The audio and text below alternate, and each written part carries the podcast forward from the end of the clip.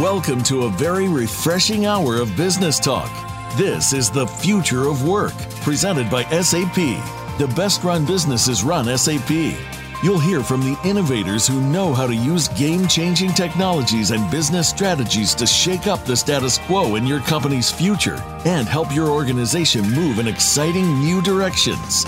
Now, here's your host and moderator, Bonnie D. Graham. Welcome, welcome, welcome. If you want to run with the game changers, you're in the right place because this is where the best run. Let's see what the buzz is. I have a very detailed quote from a gentleman named Jim Cody on a, uh, a post he made on LinkedIn a while ago. Let me read it slowly and see if we can figure out what we're going to be talking about today. I know, but I have to tell you, a self-directed work team, SDWT, self-directed work team, is a group of three to 15 people, usually employees in a company who combine different skills and talents to work without the usual managerial supervision toward a common purpose or goal.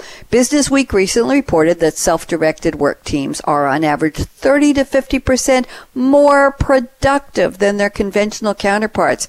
So welcome to the future of work with game changers. That's exactly what we're going to be talking about today. Let me give you a little background more before I introduce my three esteemed panelists. The definition of work is changing in ways you might not expect. We know we have contingent workforce. We know we have seasonal workers. We have the gig economy, we have consultants and analysts, and we have full time workers, and we have workers who work remotely, like I do. Don't go to an office, and we work digitally, if you will.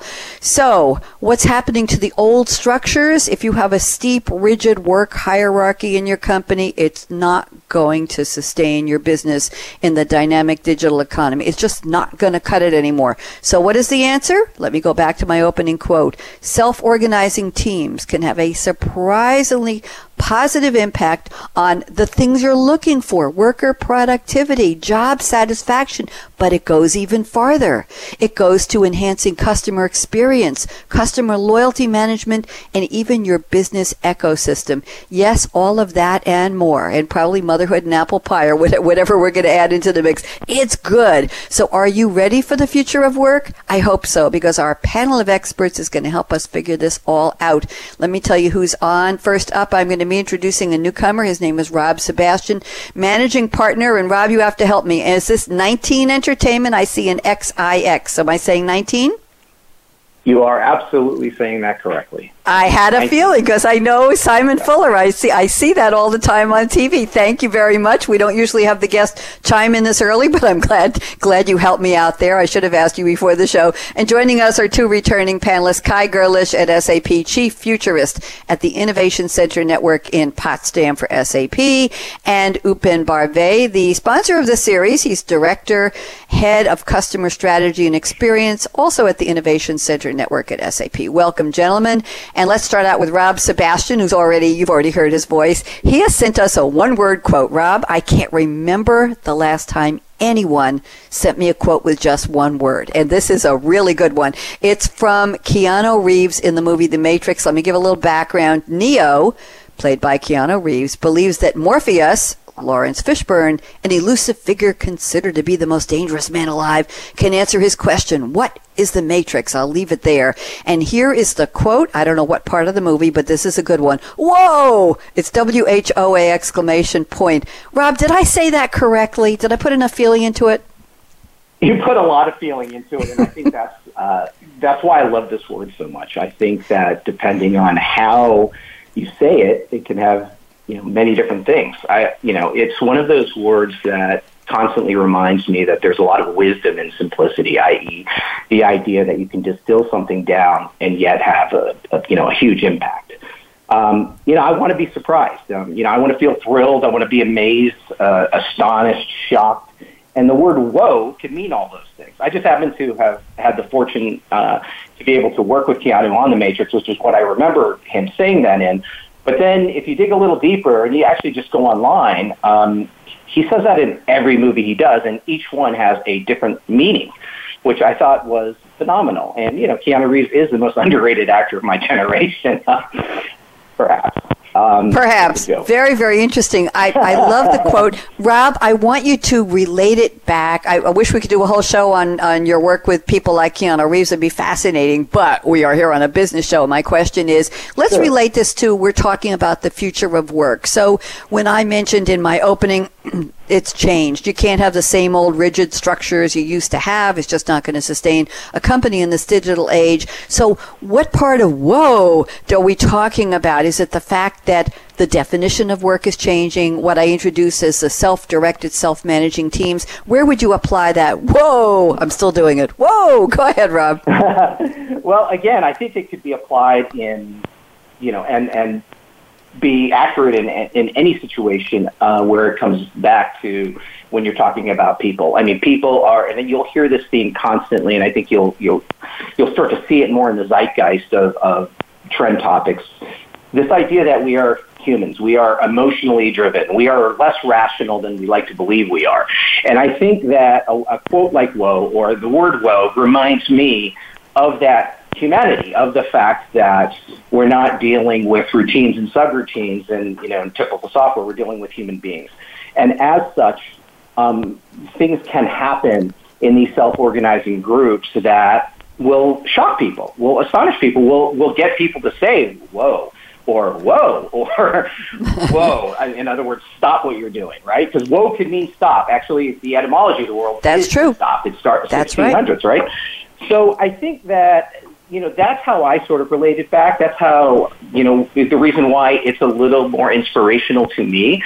Uh, forget about the simplicity and elegance, but, you know, with a lot of potential meaning. It really reminds me that when we're dealing with organizational, uh, um, you know, companies, uh, organizations with the companies, we're dealing with people and we're not dealing with AI. This is why I think that there's going to be this interesting future blend of what machines can do and what humans can do. I don't think there's a full replacement. I know that some some people on you know talk about how computers are going to or AI is going to sort of take over uh, labor, and I, I don't really believe that. Um, so, anyways, this, this is that's how I relate you know that quote back to. Thank you, you very much, and you yeah. you did relate the etymology back to it was originally used, I think, to stop a horse. Whoa! Bessie, they used to call yeah. it. Whoa.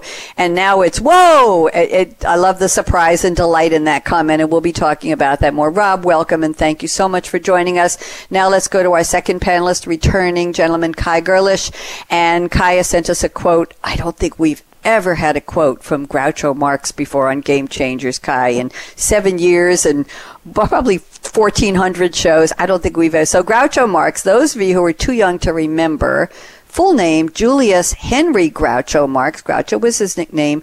1890 to 1977, American comedian, writer, stage, film, radio, and TV star. He was the master of quick wit and considered one of America's greatest and most gifted comedians. He made 13 feature films with his siblings. You all know the Marx Brothers. He was the third born. He also had a game show and he wore very thick glasses. He smoked a cigar and he had a thick grease paint mustache and heavy eyebrows.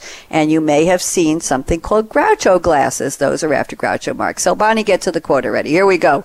A black cat crossing your path signifies that the animal is going somewhere. Well, that's interesting. Kai, how have you been? Yes, wonderful. Thank you.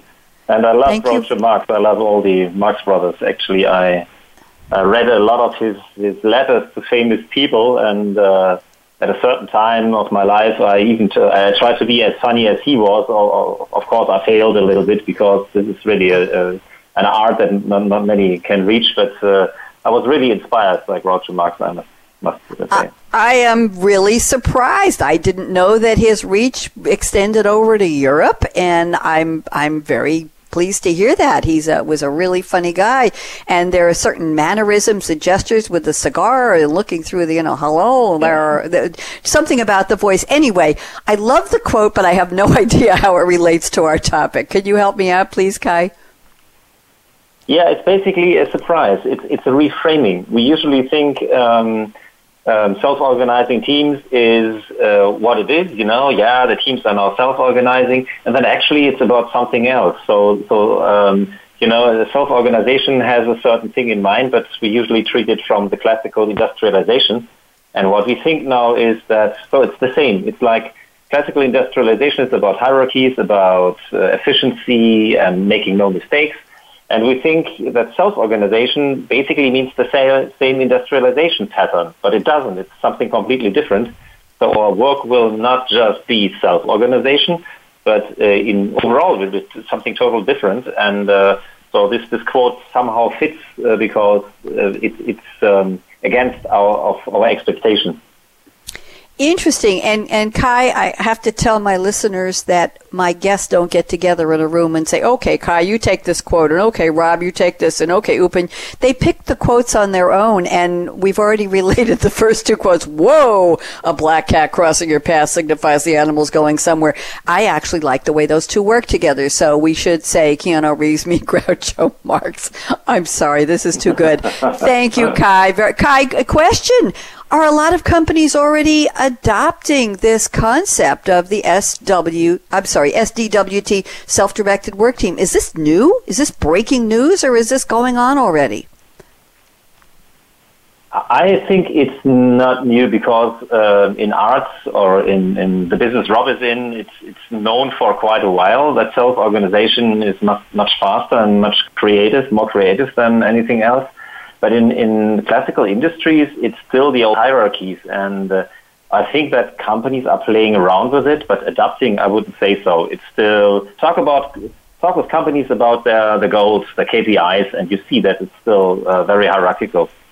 Yeah, maybe they're afraid to give people too much freedom, even though this business week that Jim uh, Jim Cody quoted in the opening quote I started the show with says that there's a 30 to 50 percent increase in productivity. So it must be happening somewhere, but I've I've never heard of it. We'll be talking to you more. Thank you, Kai. And now let's go to our third panelist, the sponsor of this series, Upen Barve. And Upen has sent us a quote from Walt Disney. One, two, three, four, five, eight, nine little words that pack a punch. And Walt Disney, I think everybody knows, but you may not know his history. He started out taking art classes as a young boy and became a commercial illustrator at age 18. In the 1920s, he moved to California and set up the Disney Brothers studio with his brother Roy.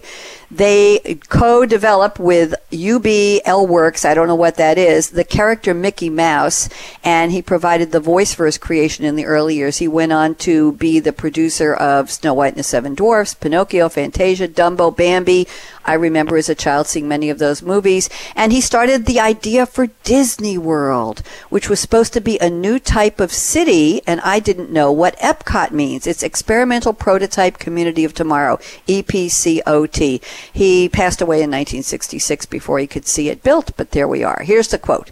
If you can dream it, you can do it. Upen, how are you? Bonnie, thank you. Delighted to be on the show and hear you again. Thank you. Tell me about the quote. I love the quote. What are we dreaming? What are we doing in terms of future of work? What do you see? I think it's it's, it's about the power of imagination and not only uh, you know something some decisions that you have to do based on the evolution of needs. Um, I'm I'm very inspired by this. I think all all of us are. Um, you you put it into words, you build a strong narrative, and you onboard more people um, you know, on those ideas. You build those ideas further uh, based on the framework in which you operate, and um, and, and and take people along because that uh, any transformation without people is incomplete one.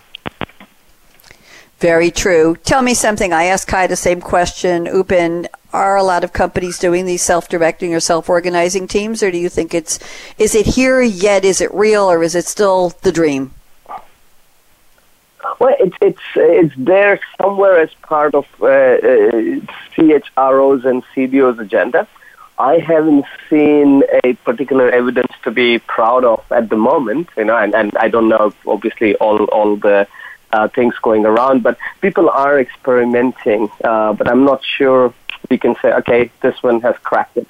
Now, like Kai mentioned, um, you know, in the entertainment world, you know, uh, you know these these um, uh, working styles of really coming together as a community of tribe uh, for a single project uh, purpose or something, and then um, uh, going going back to you know wherever you uh, let's say let's say belong uh, has been very popular. Um, you know when you when you assemble uh, the crew for a cinema, your production unit, you know they're not reporting into each other. They're hired because of their skills, um, and they all dedicatedly work on a movie project, and then uh, you know um, either go back when they're freelancing or their own companies, or uh, you know act in the organizations where they um, actually belong in terms of headcount. Now, in corporate world, corporate world, I'm talking about all all all these large companies going through massive digital transformations at the moment. Um, this isn't true. It's an idea that people want to try out, uh, but I guess. Um, yeah, there is a lot of work to be done because this will be the uh, you know um, this will be something that we'll have to uh, allow and, and make room for from management perspective.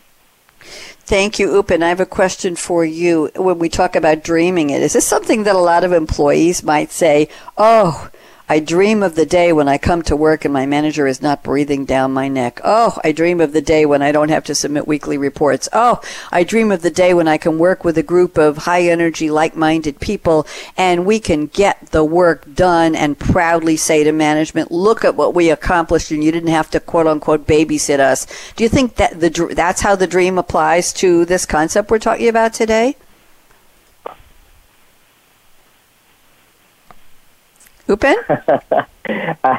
well, interesting way to put it, but yes. not my my meaning of uh, uh, dreaming um, here was uh, much on the bigger much on the bigger level. It was about about conceptualizing your future um, and then you know evaluate strategies in which you want to uh, choose um, the the desirable futures and work for it. Thank you very much. But Let me go I back. That, uh, yes, yeah, go ahead. employees going together, going up and say, yeah. Well, if we think about point, consult- maybe you're right. I mean, a lot of employees, uh, when when Yeah. they see that, okay, I dream.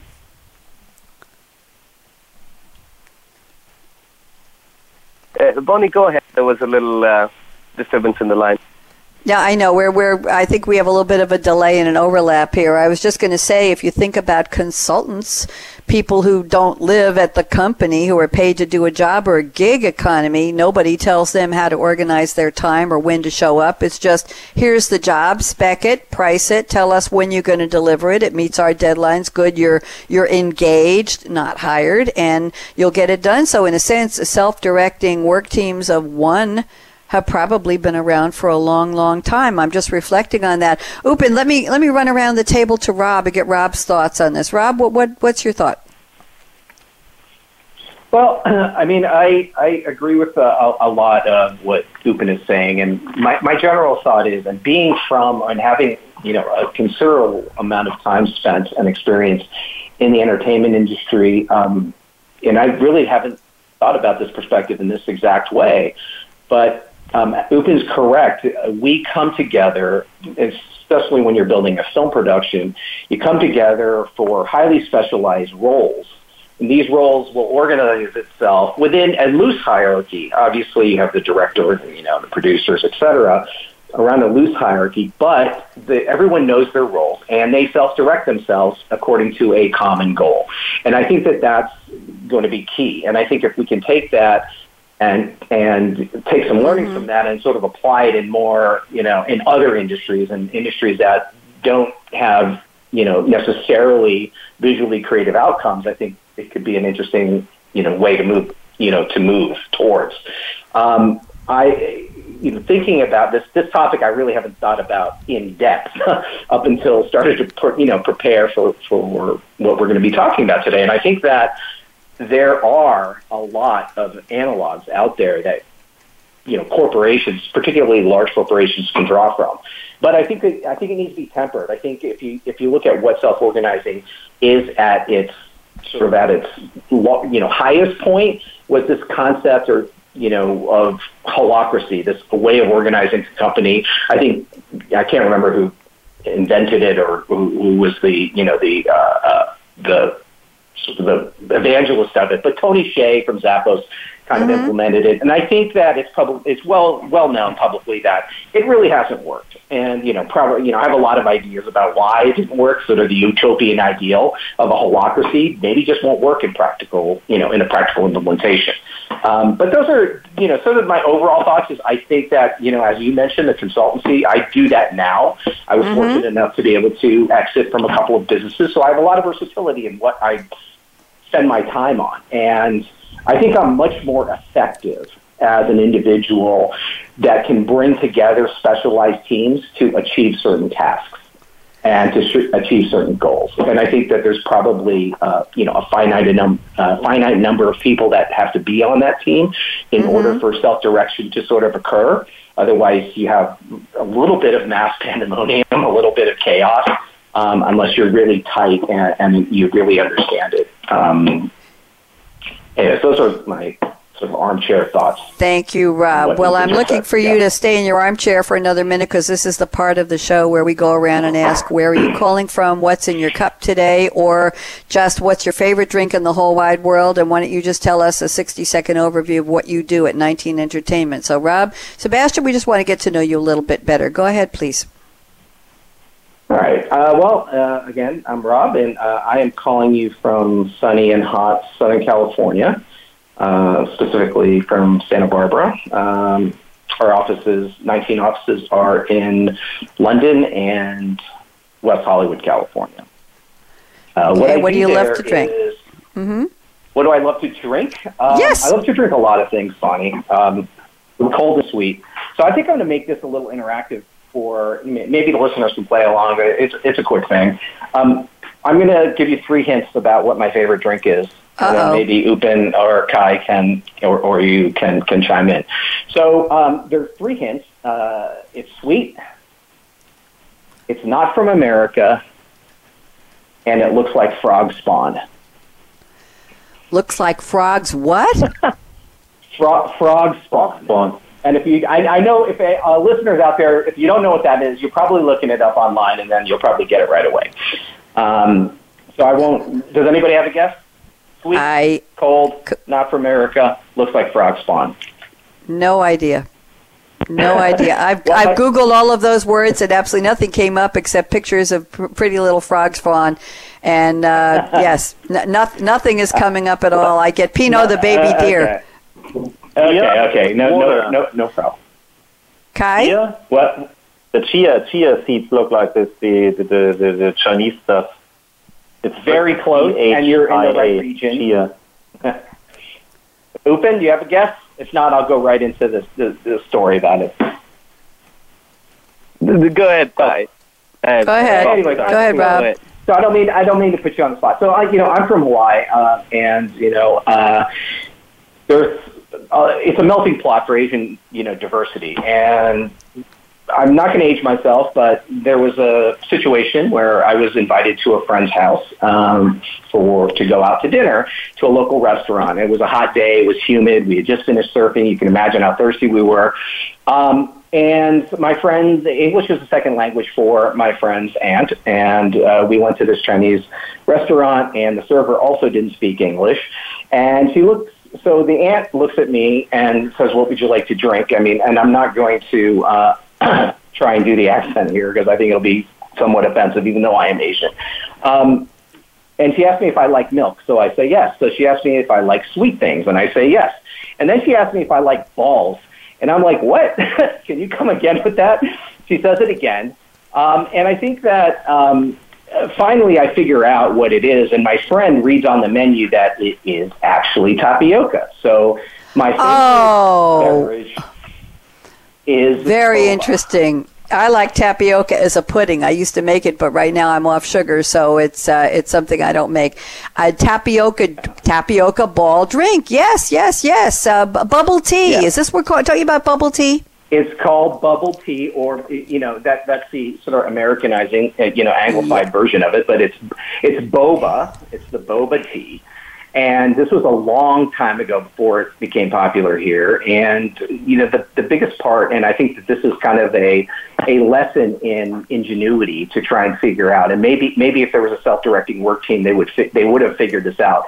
Uh, but back in the day, those uh, drinks came with these bendy straws, right? The, the standard bendy straws that accordion out and you can bend it. And I went to take my first sip of boba, and if you ever had the bubble tea or the boba tea, you know that those balls will shoot right up into the straw now. Yes. But back then, they were standardized openings. So I remember sucking and sucking and sucking, creating this huge vacuum in my cheeks. And because no one figured out that the tapioca balls yes. were too big for the bottom of the straw. There was no such thing as a fat straw back then.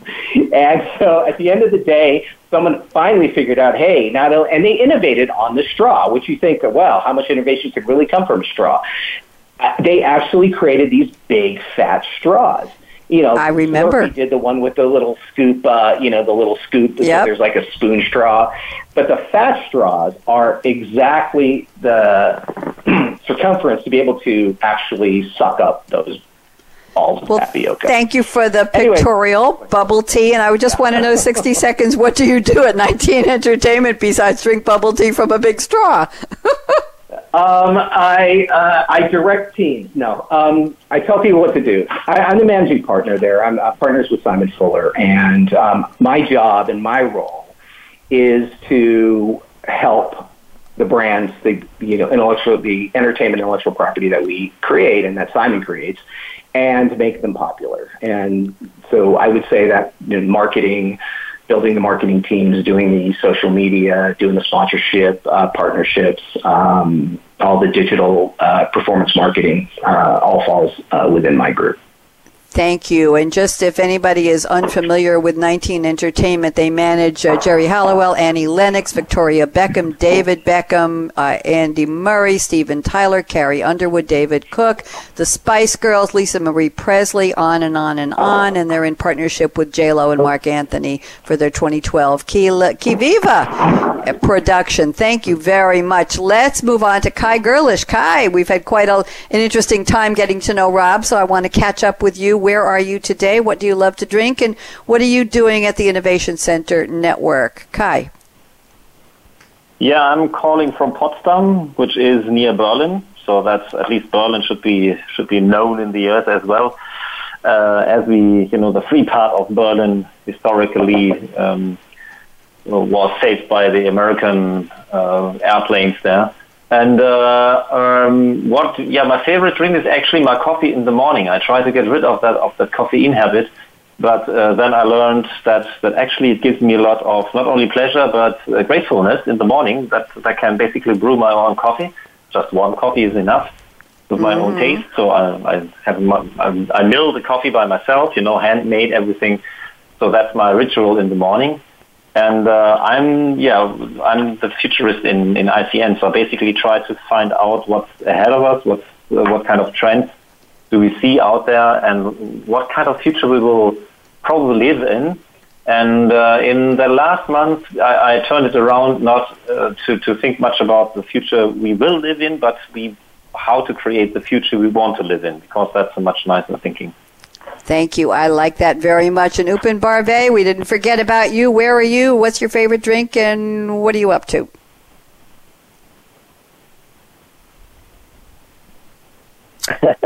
hey, I'm just back from an amazing vacation, Iceland. I'm back to Berlin, which is my base. I'm right now speaking to you from uh, my home office. And uh, yeah, just kind of getting used to being back in uh, Berlin or seeing a lot of people.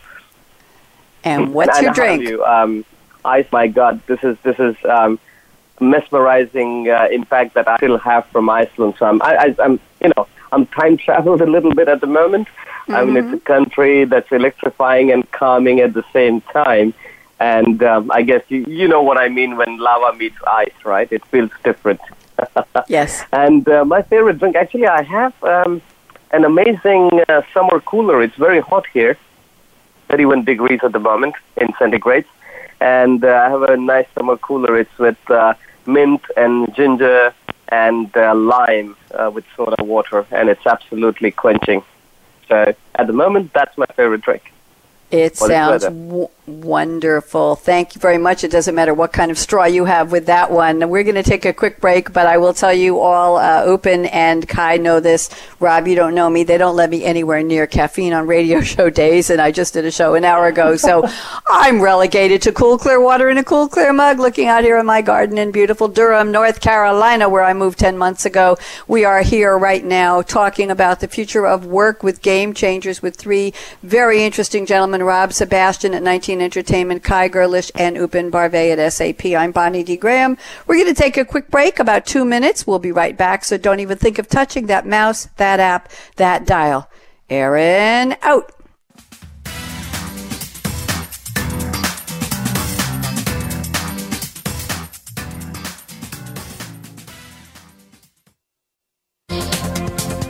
Business community's first choice in Internet Talk Radio.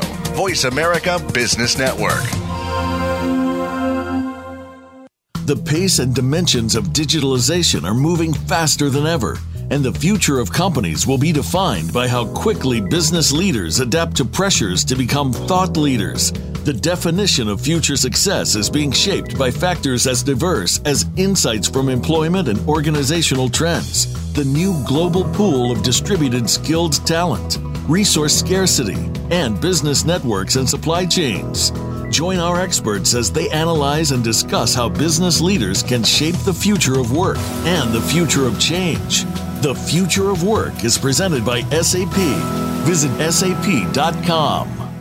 Have you had a chance to check out Voice America's online magazine and blog, Press Pass? If you love our hosts and shows, check out articles that give an even deeper perspective, plus topics about health and fitness, movie reviews, philosophy, business tips and tactics, spirituality, positive thought, current events, and even more about your favorite host. It's just a click away at vapresspass.com. That's vapresspass.com. VA Press Pass by Voice America. All access, all the time.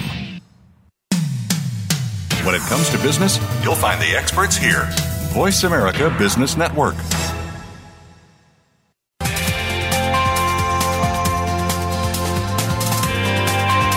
Listening to The Future of Work with Game Changers, presented by SAP. Email your comments and questions to bonnie.d.graham at sap.com. And you're invited to tweet during and after the live show at Twitter hashtag SAPRADIO. Now, let's get back to the future of work with Game Changers. Yes, indeed. The future of work. We're speaking today with Rob Sebastian at 19. That's XIX. Do your homework on Roman numerals, kids. 19 Entertainment, Kai Goerlich, and Upen Barve at SAP. We're talking about the future of work, specifically something new that may be a new concept, but wishful thinking might get your company there. SDWT. More alphabet soup could be a self directed work team, employees in a company combining their skills and talents to work without the usual managerial supervision toward a common purpose or a goal. And rumor has it, they can be 30 to 50% more productive. It can impact customer loyalty, customer management, and even the functionality of the business ecosystem. Oh, can we only be happy wishing for that much? Sounds great. Rob Sebastian's going to start off the roundtable, and here's what he told me before the show. We'll go around quickly. He says the future of work is heavily reliant on a single factor relationships. Rob, talk to me. Well, I mean, I think people, a lot of times, and I've been both at Fortune 100 companies and very small, you know, entrepreneurial startups, and I, I think that um, when people cross the threshold of um, of the office, they they view things from a different perspective. And, you know, there's a personal life and there's a professional life. And I think with the new generation of, of workers, you're starting to see that, that sort of blur and blend. And this is sort of the whole premise of what we're talking about today, which is this concept of, you know, self-organized teams that sort of almost, you know, achieve things sort of in an organic way. Uh, again and again, I'm oversimplifying, and I think a lot of people sort of potentially nod their heads in, in agreement, but relationships to me have been is and always will be the single most important factor to a business success. And I would even go to, you know, someone's own social happiness or own happiness. Most companies will view these relationships differently depending on what or who they're relating to. And we'll just talk specifically about how a company views its employees. So I have a good friend of mine who is a uh, uh, CHRO, and you know she, I see her how she relates outside of work and how she relates inside of work, and to me there shouldn't be a fundamental difference. I mean, people are people. We uh, have the same sort of emotional construct. And companies don't tend to listen and interact in the same way. And I think that if you were to strive, and let's say the common goal was to achieve you know, employee satisfaction or loyalty, it would be the same type of process I would go through when I create loyalty programs for brands. And it's the idea that you have to, you know, build upon relationships in a, a lot of different ways. You know, there has to be reciprocity. There has to be this idea of that you listen to to what they want. You have to be able to you know, put together a structure that allows people to safely interact. And all of those sort of relationship building tools, and again, at IOPsych will probably be much better at, you know, creating something like this, but this is all anecdotal observation. Um, and I think the, the, those emotional interactions will start to build strong, transparent, and long-lasting relationships. So I would ask, why would you treat a customer differently than you treat an employee? So many times mm-hmm. I've seen companies go out and, you know, they're not reciprocal. They're just sort of like, you know, they're almost like demanding or prescribing loyalty. Loyalty isn't demanded, prescribed, or necessarily designed for. Loyalty is something that just happens. Uh, uh, you know, through through interactions, through feeling, through things that are sort of undefinable, uh, people are just loyal. And um, and I think that you're starting to see that with, know, especially tech companies. They seem to be sort of on the forefront of that, creating this sort of culture that people want to participate in, to being successful at uh, defining what their purpose is. And I think once that is established that's a natural hierarchy. And what ends up happening, you know, and I've seen it happen, is that these teams start to feel better. they start to feel, um, you know, uh, acknowledged. It's not this, you know, carrot and stick, you know, reward system. It's not this uh, command and control hierarchy. It's more collaborative. And that may sound, you know, extremely kumbaya, but um, you know, I think that companies should do more. I think companies should do more and more uh, I think, with the I think idea. That's the goal. That's the goal. Rob, I yeah. want to pause here and give a chance for Kai and Upen to chime in. Kai, thoughts on what Rob just shared? Yeah, I think it's it's uh, in general. I I fully agree that um, that we are walking that path already. But I think it's um, if if you look to, to Rob's industry or the the the, the, the uh, part of the business he's coming from, I think that's that's more known for for quite a decade. Uh, if you see how the big film studios are run and how artists basically relate to each other. But I think that classical uh, companies struggle a lot to allow this free-floating network operate on their on their own. So they still try to control. They try to control holidays, to control goals. To they, they don't trust their their employees that they do something good because basically in the past what we did was repetitive tasks and error-free trust most of the times a classical industrialization.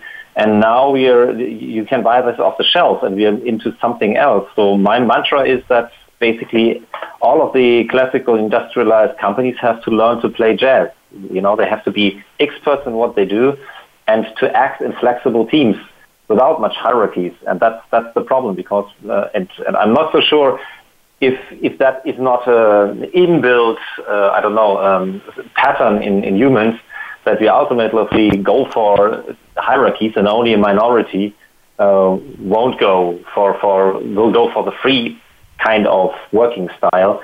And uh, actually, it's, it's a little bit difficult to for, for most people to appreciate this this liberty, this freedom to do what they what they can do. It, it makes them afraid, you know, and uh, um, because we're not used to it. But I personally, I when I found out that there was much space, you know, much much room to do this, life uh, or professional life got so more exciting and more fun than anything else. So I highly recommend everybody to, to try it out. It's uh, you know, there's the risk is usually not very big to do it.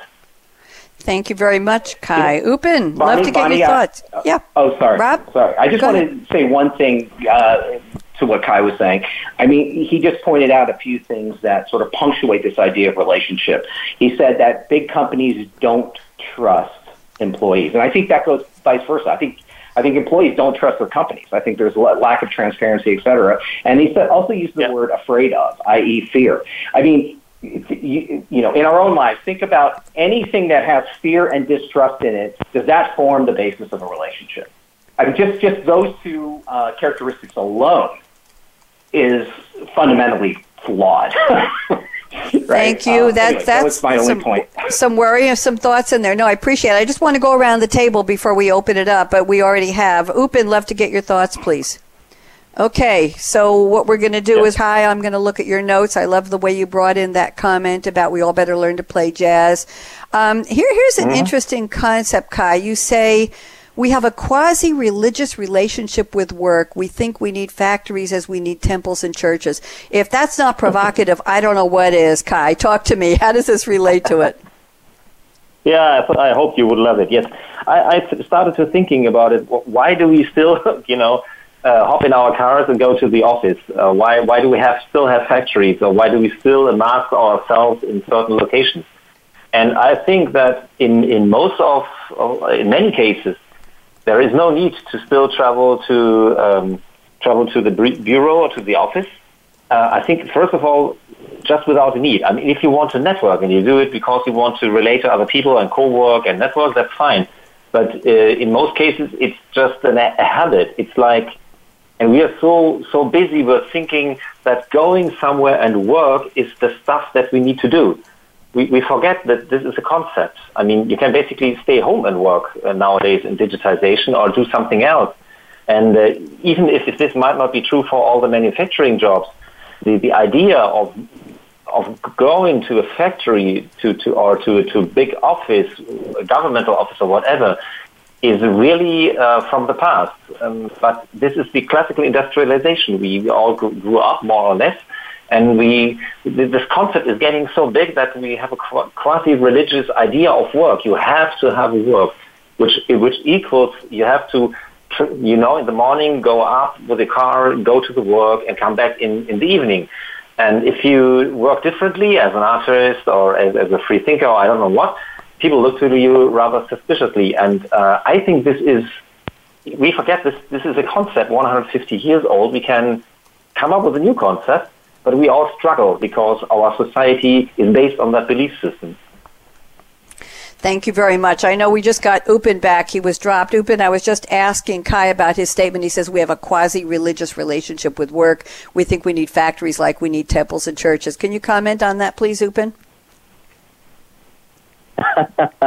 well, that's that's Rob kind of statement. No, I think uh, I, I, was I was uh, uh, thinking, uh, you know, we do not need to industrialize everything.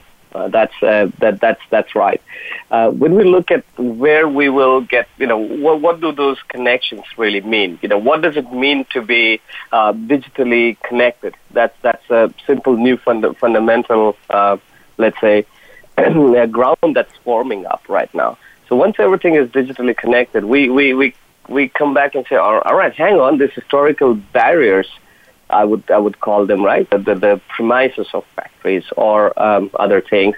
Those barriers, which came in typically from analog world, they they will not exist. They will be challenged uh, or ignored if if you know they're not lowered, and that's when uh, when you and I and um, and our company and our I don't know social uh, um, social ecosystem will start. Uh, working as peers on the as, as nodes of the same network, right? That's where we are heading, which means we will need to create those environments as as the people taking in you know influencing decisions in the large companies. We will need to enable those decisions so that we do not get stuck between those isolated systems of records, but rather, um, you know, uh, rather have more exchanging, more more circular systems that will allow sharing um, sharing of resources, um, saving of resources, uh, building on each other's, uh, you know, and and also having uh, you know thereby have more transparency um, in, in in the truly global system.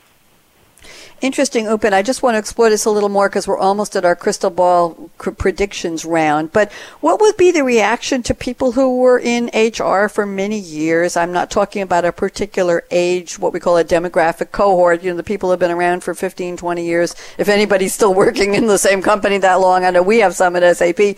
But the question is, how are they going to respond to this? What? We have a team that we're going to be allowing to figure it out for themselves, and they'll go off in a corner and they'll come back and say, look at all this great work we've done. Uh, Rob just brought up the question of do companies trust their employees? Do em- tr- employees trust their companies? What's your thought on that level of trust that's needed? Because it has to be a top down decision. Upen, can you expand on that just for about two and a half minutes before we go to our predictions?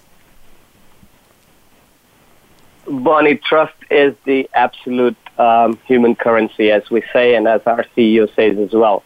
I totally believe in that. Now, you brought an interesting point. How does HR uh, world react to this? I mean, mm-hmm. finally, look at this. The, the, you know, HR is human resources, and I think HR is an oxymoron. We have to treat humans as humans and not resources, right? And treat mm-hmm. resources as resources. So yes. I think this will be a point of enrichment for uh, my colleagues in HR because finally we'll, you know, all these uh, advancements with AI applied to the enterprises and so on will allow them to function for humans and not for processes. Uh, at the moment, we have a scalability issue. HR is not an organization where uh, you know you have tons of headcounts in any organization, right? Um, mm-hmm. So how do you uh, how do you make sure that uh, you know the supply or let's say the services provided from the HR side uh, will be more qualitative, right? It is because you know the AI and so uh, world will sort of help us with the processes. A lot of automatic, uh, a lot of tasks which are mundane, repetitive can be taken over, and that will help HR function more from a human perspective. Get back to the human side, and and the approaches that you will need to build for one team, one self-directed team in a certain context, is going to be slightly different than another self-directed team uh, operating in another geography in another context. Right?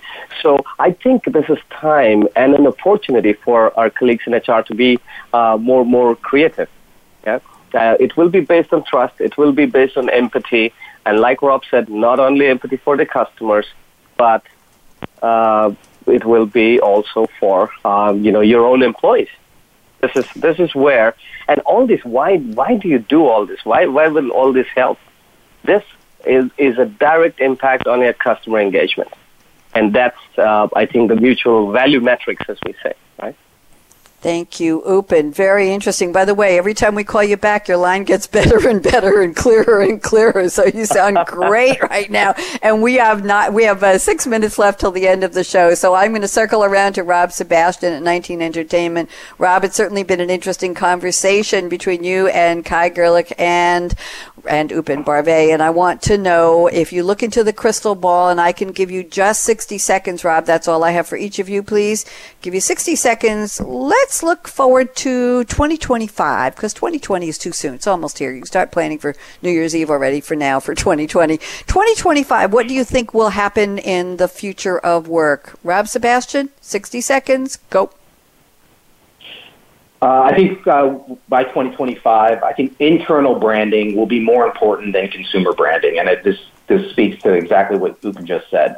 I think for workforce engagement, for recruitment, for retention, I think HR is the most underutilized and uh, uh, underfunded areas.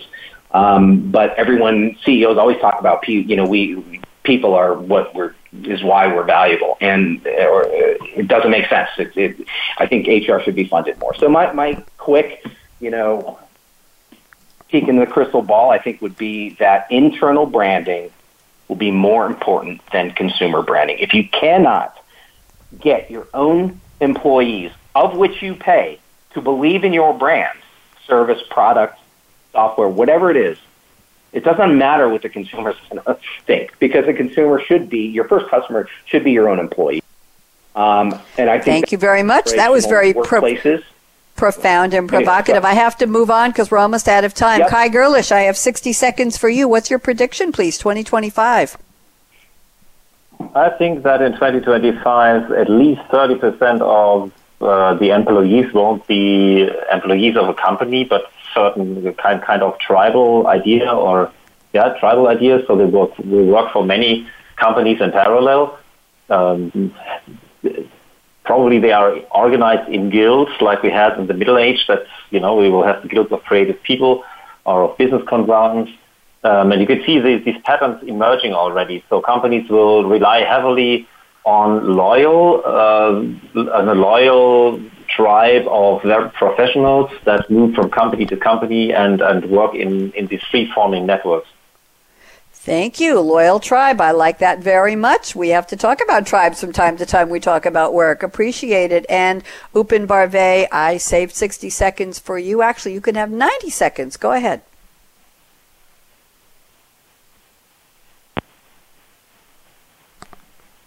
Upen? Hey, can you hear me now, Bonnie? We can, yes. Go ahead. We're ready for you. 90 seconds. Give me your prediction. I was very happy with the 90 seconds. um, you got it. I would like to share. Number one, number one, the values.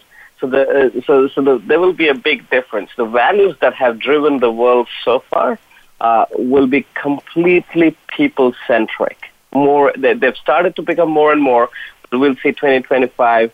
Uh, those values will be people centric values and that will mean both on the um, uh, external and internal world, which is the employees, um, contractors ecosystem, plus the customers. Um, the second one um, is is really on the uh, on the customer engagement perspective. Here, I find there will be a very, very thin line uh, as, as we look at these um, um, increasingly porous networks, or I, I, wouldn't even say porous. I mean, the networks that are basically overlapping with each other will we will have to respect, start respecting the change of roles of um, you know, uh, as a, as a customer to a contributor and contributor back to a customer. You might see that entire exchange in a single day uh, from a single, let's say, customer and a contributor to your value as a company. Number three, uh, this will be about finally we will be able to get what I call as value from the network of networks. Right? So we, we, we, we are very good in identifying a network and having a one-to-one relationship with a certain network, right? What I'm talking about is is really evolution of that and okay, value of the value from the network of networks on a single instance. I think we'll start seeing that. So those were my three things. Thank you very much. Thank you to all three of you. Very interesting conversation here on the future of work with Game Changers. I want to say a thank you to Rob Sebastian at 19 Entertainment, Kai Goerlich at SAP, and Upen Barve at, Up, at Upen SAP. There you go. It's your company now. Uh, one one second, Upen. What's the next topic? In a couple weeks, you're back on the air with me. Any? Do you have any idea what your topic's going to be? I got inspired by uh, Rob uh, earlier today. Uh, so it's going to be war. It's going to be something very inspiring and surprising. Okay, let's be inspired and surprised. So I want to thank the three of you, and I have my call to action, and here we go. Fasten your seatbelt. What are you waiting for? And a quick shout out to Aaron, our intrepid and venerable engineer at World Talk Radio, the business channel team. Let's do it again. Fasten your seatbelt. What are you waiting for? Where are you working? For whom are you working? How are you working? Do you trust the people with you? Do you trust management? Do you trust your colleagues and coworkers? It's time to elevate trust and transparency. But in the meantime, go out and be a game changer today, just like Rob Sebastian, just like Kai Goerlich, and just like Upen Barve. Bonnie D. Graham signing off. I'll be back tomorrow morning. Not, oh, let's see, 11 a.m. Eastern here on the Business Channel with another live episode of Coffee Break with Game Changers talking about social selling. Have a great day. Bye bye.